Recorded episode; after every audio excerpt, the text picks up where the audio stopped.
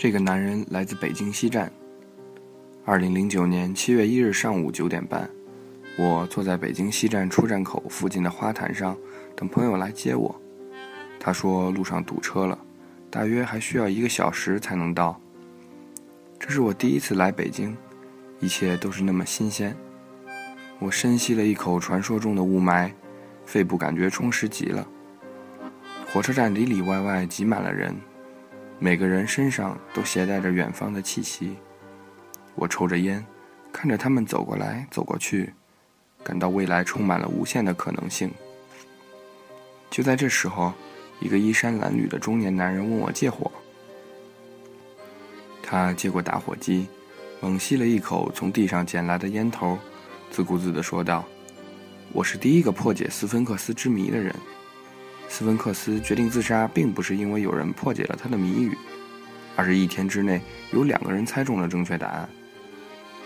没想到北京连乞丐都这么文艺，我觉得我真是来对了地方。为了打发时间，我决定从背包里随意抽出一本书来看，抽到的是鲁迅的《野草》。那我说点你听得懂的事情吧。男人侧过头看了一眼我手上的书皮。一九零二年二月，我离开宁波市，前往东京弘文学院学习日语。两年后，进入仙台医学专门学校学习现代医学。哈，所以你是鲁迅？我忍不住打断他的话。可是你记错了，鲁迅的家乡是绍兴。我不是鲁迅，不过我确实认识这个人，他曾是我的同学。我还曾嫉妒过藤野先生总是给他开小灶。男人扔掉烟头，一脸肃穆地说：“一九一五年暑假，我去东京游玩，遇到了刚完婚的孙中山。之后，我便加入了中华革命党，跟着孙中山四处讨袁。一九一七年七月，我随孙中山去了广州，同行的还有章太炎。在跟张先生彻夜长谈之后，我开始研究国学，著书立说。后来在上海讲学时。”我遇到了一个名叫毛姆的英国小说家，他跟我说他要写一部关于中国的游记。我对他说，中国更适合用长篇小说来呈现。后来他果然写了一部以中国为故事背景的长篇小说，但我不是很喜欢。二战期间我去了美国，在毛姆的鼓励下，我开始尝试写小说。一九四四年五月十四日，我去加利福尼亚的一个文具店买纸和笔。那段时间我常去那家店，和老板乔治搞得很熟。那天早上我刚到门口，就看见乔治神色紧张地锁了门。原来他的妻子要早产了，他得赶紧回家送她去医院。我在东京学过医，便随他一起去看能不能帮上忙。他妻子的羊水已经破了，来不及去医院了，我就帮他接生。就这样，老乔治的妻子顺利地诞下了小乔治·卢卡斯。自那以后，我便迷上了电影。我发誓要拍出一部伟大的科幻片，并为此准备了很多年。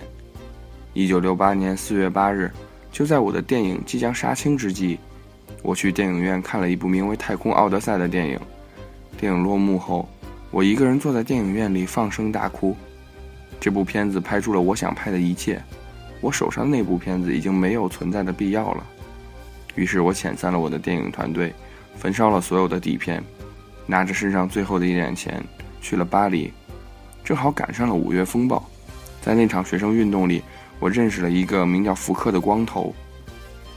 自那以后，我发现我真正喜欢的是男人，难怪几千年来我从未主动追过女人。我开始去世界各地参加同性恋平权运动。一九七三年四月八日，在法国木槿市，我受邀参加毕加索的晚宴。席间，他说了一句话。为我干杯吧，为我的健康干杯！你知道我已经没办法再喝了。说完就倒地不起了，真是一个先知一样的人物。你大概已经猜到了，我已开始学习画绘画，但一直没什么成就。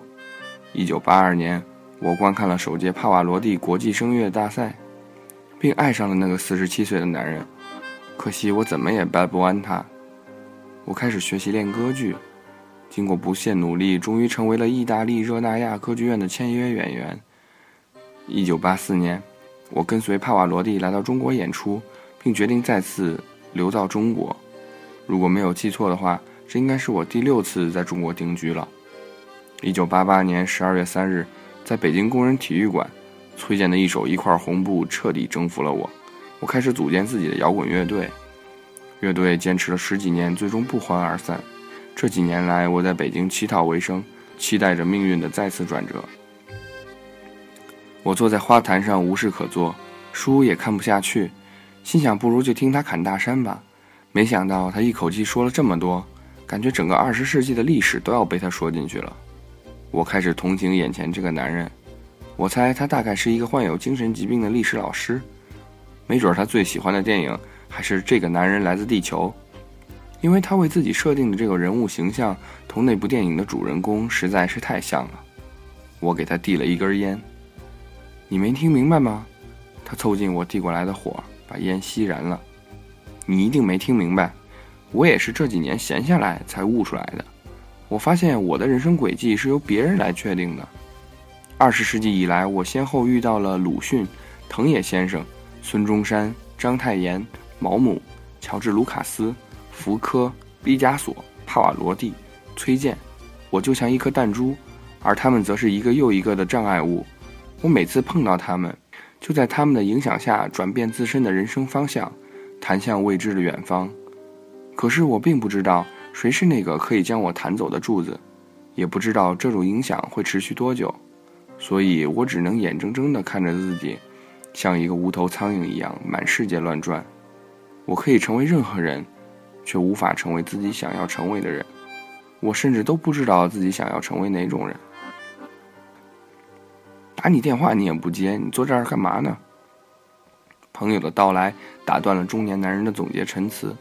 我没有告诉朋友这个中年男人的故事，我担心他会怀疑一切都是我自己臆想出来的。我把身上的零钱全都给了那个男人，他一把接过去，揣进了兜里，连声谢谢都没说。哎，你还真是乐于助人啊！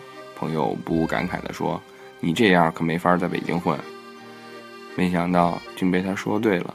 在接下来的几年里，我摆地摊、发传单、卖唱、攒书、做销售、写文案，总之做的都是社会最底层的工作。不久前，我认识了一个北漂的伤痕作家，把自己的北漂经历写成了一本书，在网上大卖。受其启发。我也决定梳理一下我这几年在北京的遭遇，说不定也可以出本书。直到这时，我才重新想起五年前在北京西站遇到的那个中年男人。我上网查了很多资料，才大致勾勒出他那天讲述的二十世纪漫游史。直到这时，我才意识到一个问题：如果那个男人所说的一切都是真的，那么我会不会成为他所说的障碍物呢？在他遇上我之后，他开始追赶我的步伐。过上了跟我相似的生活，在这段时间里，他将成为这个世界上的另一个我。如果真是这样的话，这大概是他经历过的最为苍白和乏味的人生吧。唉，但愿不要这样才好。